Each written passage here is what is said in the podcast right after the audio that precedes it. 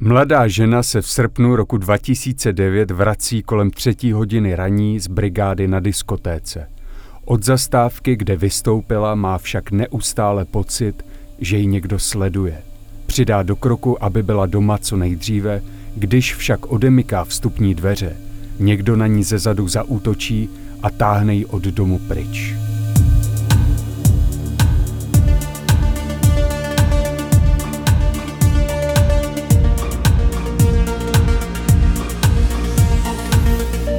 Blesk uvádí Instacrime podcast. Je to zase čtvrtek, což znamená další epizodu Instagram podcastu. Dnes se podíváme do hlavního města, kde se na přelomu léta a podzimu roku 2009 pohyboval nebezpečný sexuální deviant Václav Schneider. Václav Schneider žil během dospívání v Podbořanech nedaleko Loun, kde vystudoval střední odbornou školu.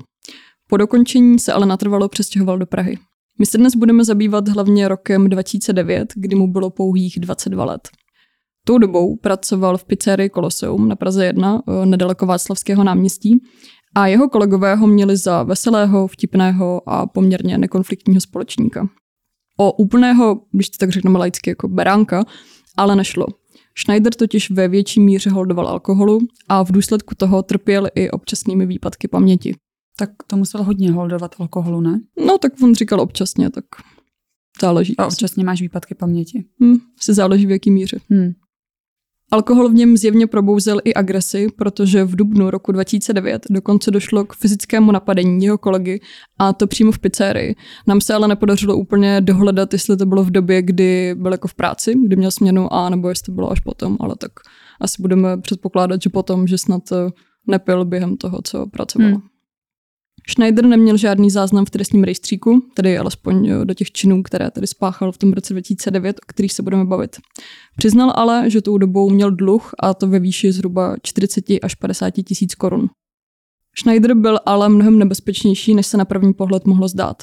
Znalci z oboru psychologie, psychiatrie a sexuologie později zjistili, že Schneider trpí poruchou osobnosti, která ale při běžném kontaktu nemusí být eh, patrná. Zjištěna byla i sexuální deviace se sklony k sadismu. Podle odborníků navíc Schneider má silné agresivní tendence a za jeho činy ho nepronásledují žádné pocity viny. A to se bohužel ukázalo i během událostí, ke kterým na Praze 8 na přelomu léta a podzimu roku 2009 došlo. 27. srpna roku 2009 se kolem třetí hodiny raní vracela 24-letá studentka Jana z brigády na diskotéce. Schneider si ji v noci vyhlédl na zastávce u kříže, kde vystupovala. Od zastávky Janu sledoval až k jejímu bytu v Srbově ulici a těsně před vstupem do domu na ní zaútočil ze zadu. Schneider dívku chytil pod krkem, odtáhl ji z cesty a dožadoval se pohlavního styku. Tomu se Jana pochopitelně bránila a snažila se s agresorem domluvit. Nabízela mu i peníze, ty ale agresor nechtěl. Řekla jsem, že se nějak domluvíme, Tvrdila jsem, že mám menstruaci a že by to teď nebylo dobrý. Říkala jsem mu, že to dělá špatně, že má slečnu nejdřív oslovit, pozvat na oběd. Ale tvrdil mi, že chce jen sex. Poté Janu Schneider hodil na zem a byl pěstmi a navíc ji ještě začal dusit. To dělal tak silně, že Jana nemohla mluvit ani dýchat a nakonec ztratila vědomí. Bojovala jsem jako lvice. Bojovala jsem o život, protože jsem pochopila, že se mě rozhodl zabít. V duchu jsem se už loučila s maminkou. Schneider pak dívku okradl o mobilní telefon, platební kartu, MP3 přehrávač, doklady a hotovost, která činila přibližně 1000 korun. Dívka se podle její výpovědi pomočila a upadla do bezvědomí. Když se probrala po zhruba 10 až 15 minutách, zvedla se zraněná ze země a vyhledala pomoc u nejbližší benzínové pumpy. Jana po tomto hrůzném zážitku trpí posttraumatickou stresovou poruchou. Dlouhé měsíce po útoku sebou nosila nůž, pepřový sprej, měla strach cestovat eh, městskou hromadnou dopravou i komunikovat s muži. A jak už asi tušíte, napadení Jany nebylo posledním, kterého se 22-letý mladík dopustil. Po napadení Jany se Schneider na chvíli stáhl. Po pár týdnech se ale dopustil obdobného činu. Bylo 7. listopadu a 24-letá ruská Irina se vracela ze směny ve striptýzovém baru. Kolem druhé ráno vystoupila Irina na zastávce Osmíkových, což pro eh, nepražské posluchače a diváky tak je tedy hned jedna zastávka po zastávce u kříže, kde Schneider předtím napadl eh, Jano. Irina od stanice zamířila do ulice Františka Kadlece, která byla hned navazující ulicí na Srbovu, kde tedy došlo k tomu předchozímu napadení. Schneider Irinu při odemykání vchodových dveří zatlačil dovnitř domu, kde ji levou rukou zezadu chopil do takzvané kravaty. Spadli jsme na protější stěnu a pak na zem. Škrtil mě obrovskou silou. Na chvilku se mi podařilo uvolnit krk a řekla jsem mu, že mu dám všechno, co mám. Znovu mě ale začal škrtit a po chvilce jsem upadla do bezvědomí. V duchu jsem se modlila, abych přežila. Moc jsem chtěla žít. Schneider Irinu od pasu dolů násilím svlékl. I tato žena nabízela Schneiderovi své věci, peníze, ale on tedy chtěl pouze sex. Dosáhnout pohlavního styku se mu ale nepodařilo. Nicméně i Irina upadla v důsledku napadení podobně jako Jana do bezvědomí. Schneider tedy dívku svlékl do půly těla, ukradl jí kalhotky, kabelku, osobní i služební telefon, kosmetiku, doklady a hotovost a taky láhev whisky Jack Daniels. Zmlácenou, svlečenou a okradenou dívku objevil na chodbě její soused, který přivolal policii. Během toho, co dezorientovaná dívka přicházela k sobě, tak eh, si všimla, že vedle ní na zemi leží eh, tedy jak zbytky jejího oblečení, tak i menstruační tampon, který Schneider vytáhl z přirození. Takže tady prostě můžeme pozorovat to, že on se jako urputně snažil o to, aby dosáhl tedy svého a vykonal na ní ten pohlavní styk, což se mu nepodařilo. Schneider svým jednáním Ireně způsobil pohmoždění hlavy, krevní podlitiny na levém uchu a taky další oděrky po celém těle. Dívka měla několik týdnů po napadení i napuchlé oči a to tak, že viděla jenom škvírkami a nedokázala je celé otevřít. Událost měla podobně jako u Jany dopad i na Irenin psychický stav. U ženy se rozvinula také posttraumatická stresová porucha. I ona měla problém cestovat MHD, soustředit se, komunikovat s muži a nedokázala nic nosit na krku ani šálu, protože jí to prostě připomínalo to, jaký Schneider napadl. Tady můžeme vidět, že vlastně i ten jeho způsob toho páchání toho trestního činu byl pořád stejný. Mm-hmm. Vyhlídl si dívku, čekal, až prostě otevře nějaké vchodové dveře a tam jí ze zadu jako napadne. Mm. Takže evidentně něco, jako, co se mu osvědčilo a hodlal to tak dělat asi i nadále. Jasně, no. Protože to nechtěl asi ze zjevných důvodů dělat jako venku, kde by z toho někdo mohl všimnout a přivolat prostě pomoc nebo policii. No ale jde tam o to, že vlastně u té Jany to bylo venku, že jo? No bylo to jako už v blízkosti toho domu, no, ale taky podle mě chtěl jako dostat do té chodby toho domu, hmm. aby tedy byly nějak skrytý před tou veřejností, no. A zase chodba jako celého domu, ty musela jako hrozně křičet, víš co? Tak asi záleží, no, tak asi tou rukou nějak, nevím, se snažil zacpat jako ústa, aby, nevím, nekřičela, nebo aby z toho nikdo nevšiml. Zase bylo to v noci, tak to lidi většinou jako spí nebo nechodí tak frekventovaně po chodbě jako, nevím, ráno nebo dopoledne. Tato dvě napadení ale nebylo to nejhorší, co mladík toho roku spáchal. 28. listopadu 2009 byl Schneider v práci v již zmíněné pizzerii na Praze 1. Skončil kolem půlnoci a pak se rozhodl, že s kamarády skočí ještě na nějaké drinky a zamířil do Lucerny na Václavském náměstí. V průběhu večera pil nejrůznější alkoholické nápoje, a to konkrétně pivo a Red Bull s vodkou. To si pak několikrát objednal i samostatně. Odcházel teda uh, kolem třetí ráno a připadal si podle jeho pozdější výpovědi opilý. Pokud tam teda jako chlastal pivo, vodku, tak uh, a říkal teda, že končil kolem půlnoci a byl tam tři hodiny, tak uh, se jako nedivím. Když z podniku teda dorazil domů, tak na místo, aby si šel lehnout, tak dostal nápad, že si do bytu objedná escort. Tady jen zmíníme, že to bylo po několikáté, co tuto službu Schneider využil a vždycky k němu přijela jiná dívka, takže to nebylo tak, že by si objednával jednu dívku pravidelně, ale pokaždé prostě přijela jiná. Zhruba za půl hodiny, takže mohlo být teda kolem půl čtvrté ráno, k němu přijel řidič s dívkou Sabinou, které bylo 28. Schneider přidal řidiči 2,5 tisíce korun a s dívkou odešel do svého bytu – jestli tomu rozumím správně, tak eh, teda za escort eh, se platilo, nebo platí, já, ne, já teda nevím, jo, ale platilo se tak, že se ty peníze přidali tomu řidiči a yes. neplatilo se vyloženě jakoby tý dívce? Já jsem to tak pochopila z toho. No, kdyby někdo věděl, může nám dát vědět do zpráv. To by nás zajímalo. Nicméně mm, Schneider teda Sabině nabídl doma něco k pití, sám si dal sekt, ale dívka mm, jako odmítla. Schneider tedy usoudil, že není na co čekat, šel si dát sprchu, načež teda po něm šla do koupelny dívka a pak mělo mezi dvojicí dojít k běžnému pohlavnímu styku. Během něj ale mělo dojít mezi Schneiderem a Sabinou k hádce a muž si vybavil, že najednou drží Sabinu za levou ruku v kravatě. Ležel přitom na zádech na posteli, přičemž ona ležela na břiše. Schneider si později vzpomněl, že Sabina se snažila nahmatat nějaký předmět, kterým ho chtěla udeřit, což je logický, asi se prostě snažila jakýmkoliv způsobem bránit. Oba teda spadli na zem, kde Schneider dívku přimáčkl pod sebe a znovu ji několik minut držel v kravatě. Když ho začala bolet ruka, přemístil silou uh, Sabinu zpět na postel. Dívka se vzpouzela a taky Schneider několikrát udeřil do obličeje. Dívka pak zůstala ležet na zádech, Schneider si na ní sedl a oběma rukama ji začal škrtit. Sabina chroptila několik minut, než se s oběma zbortila postel. Mladík si všiml, že se dívčino tělo nějak nehýbe, puls se mu nepodařilo nahmatat, ale nějak jako vyloženě těžkou hlavu se s tím nedělal a žádné oživovací pokusy prostě se nesnažil. Pak si šel dát teda znovu sprchu, eh, vypnul mobilní telefon jak svůj, tak i té Sabiny a lehl si. Ze Sabiny tašky navíc vytáhl ještě zhruba tisíc korun, její tělo zakryl nějakými textiliemi, evidentně asi, aby se na ní jako nemusel koukat, nebo nevím, a šel spát.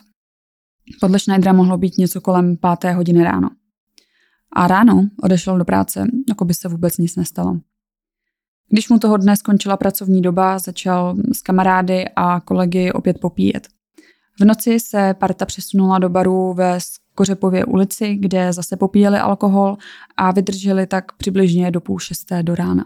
Tak to měl docela výdrž teda, pardon. Hmm. Jakože den předtím šel teda taky někam pít. To bylo v té Lucerně, Jasně, že jo? pil do noci, pak teda si objednal ten escort, skončilo to tak, jak to skončilo. Šel si prostě na dvě, tři hodinky lehnout, nevíme v kolik jako šel do práce, hmm. ale šel někdy jako ráno. Pak odpracoval celou směnu a pak šel znova pít a zase pil do rána. Do půl šestý. No. Cestou domů teda eh, šel Schneider kolem policejní stanice a napadlo ho, že všechno přizná. Na stanici teda opravdu šel a vypověděl, co se předešlé noci událo. Tady bych asi nechtěla uh, nějak jako, jak to říct, uh, chválit ten jeho skutek, že se teda jako vydal na policii, ale vem si, je ti 22, prostě v bytě máš mrtvou prostitutku, jako co s ní. Je, jemu nakonec stejně podle mě nic jiného nakonec bylo. Tak možná mu asi taky začalo docházet, že tam leží už jako uh, téměř 24 hodin a že se po ní určitě bude někdo jako schánět, hmm. nebo jak se k tomu dostaneme, tak scháněl, tak eh, došel k tomu, že asi bude lepší přiznat jako rovnou barvu. No.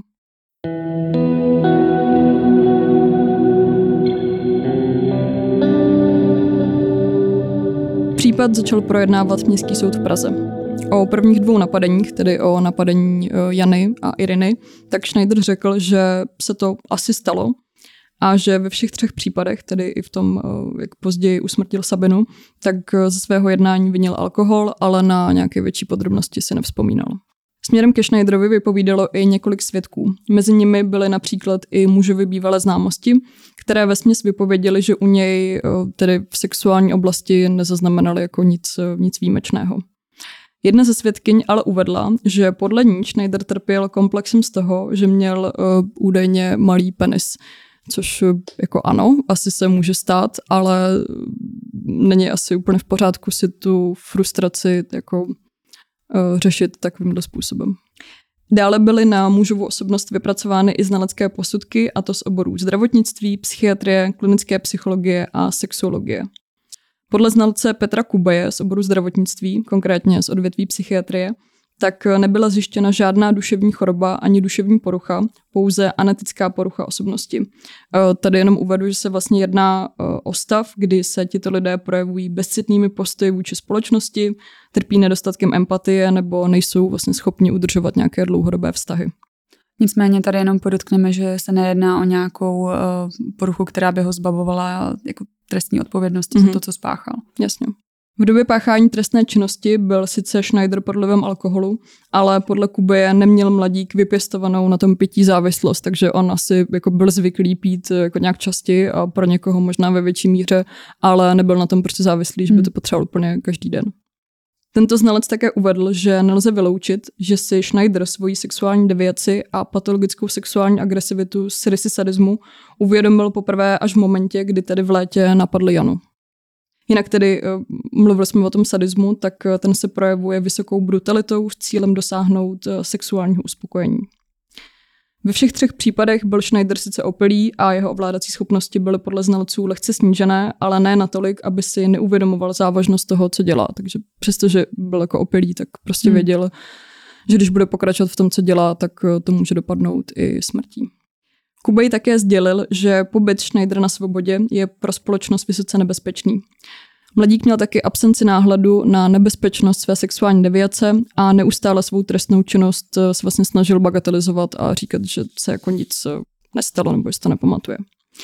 Znalkyně z oboru zdravotnictví, odvětví klinické psychologie Štěpánka Tůmová s Kubem souhlasila, že Schneiderova šance na nápravu je minimální a proto doporučili, aby byl Schneider po odpikání trestu umístěn do detenčního ústavu. Tady je jenom taková vsuvka, co to vlastně jsou ty detenční ústavy. My jsme o tom už jako mluvili v předchozích dílech a opakujeme to furt eh, dokola, tak eh, zabezpečovací detence je vlastně ústav, který je dost podobný, mm, dá se říct, nemocnici, ale pořád spadá pod vězeňskou službu a je vlastně i tak střežená vězeňskou službou. Takže vlastně úprch jako zabezpečovací detence je úplně, jako ta možnost je minimální. Naopak třeba od nějakých eh, nemocnic nebo psychiatrických léčeben. Takže... Uh, Nebo toho, že by uh, ti pachatelé docházeli třeba ambulančně. Uh-huh, uh-huh. Ta zabezpečovací detence je fakt pro ty nejhorší sexuální sadisty a tak dále, kde už prostě ta léčba jako taková není úplně možná.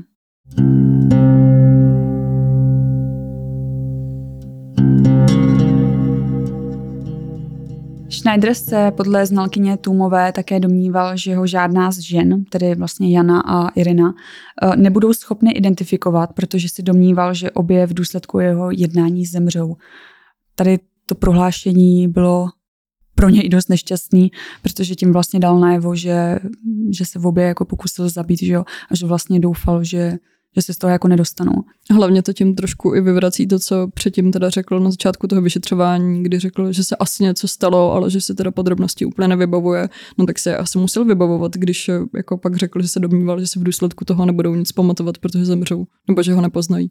Kdyby aspoň řekl, jo, já jsem prostě věděl, že budou v pohodě a to, víš, prostě něco takového. A on a jsem myslel, že jako umřou. Hm? No, no. Obě ale přežili a u soudu teda vypovídali. Jana se nechala slyšet, že ten den měla dojem, že zemře. Stejně mluvila i druhá přeživší. K třetímu činu, tedy k vraždě k Sabiny, se vyjádřili i znalci z oboru zdravotnictví odvětví soudního lékařství, a to doktor Michal Beran a Alena Lisenková. Ti uvedli, že bezprostřední příčinou smrti bylo udušení ze zardoušení. Maminka zavražděné Sabiny od Schneidera požadovala zaplatit odškodné ve výši přes 8,5 milionu korun. Soud ale nemohl této částce vyhovět a mohl pouze vycházet z částek, které byly přesně zjištěny v průběhu toho trestního řízení. A tak matka zavražděné měla nárok na přibližně 25 tisíc korun. Jak už jsme zmínili, tak eh, u soudu mluvilo množství svědků a sám Schneider všem, ovšem jakoby odmítl vypovídat na což má samozřejmě jako zákonné právo. Když soud uvažoval o výši a druhu trestu, tak eh, zjistil, že byly splněny podmínky pro nejpřísnější trestní sazbu, která umožňuje uložení až výjimečného trestu odnětí svobody. Schneider se vraždy, byť teda dvakrát ve stádiu pokusu, dopustil teda opakovaně a dále spáchal dvojnásobný pokus znásilnění, trojnásobný trestný čin krádeže a trestný čin neoprávněného držení platební karty. Městský soud v Praze tak muži v srpnu roku 2010 uložil za vraždu prostitutky Sabiny a pokusu o vraždu a o znásilnění Jany i Iriny 25-letý trest odnětí svobody ve věznici se zvýšenou ostrahou. Po odpikání trestu navíc podle rozhodnutí soudu má Schneider nastoupit do detenčního ústavu. Schneider se teda proti rozsudku odvolal, ale verdikt Městského soudu v Praze v říjnu roku 2010 potvrdil i vrchní soud a i když uh, si teda Schneider podal dovolání k nejvyššímu soudu, to bylo odmítnuto.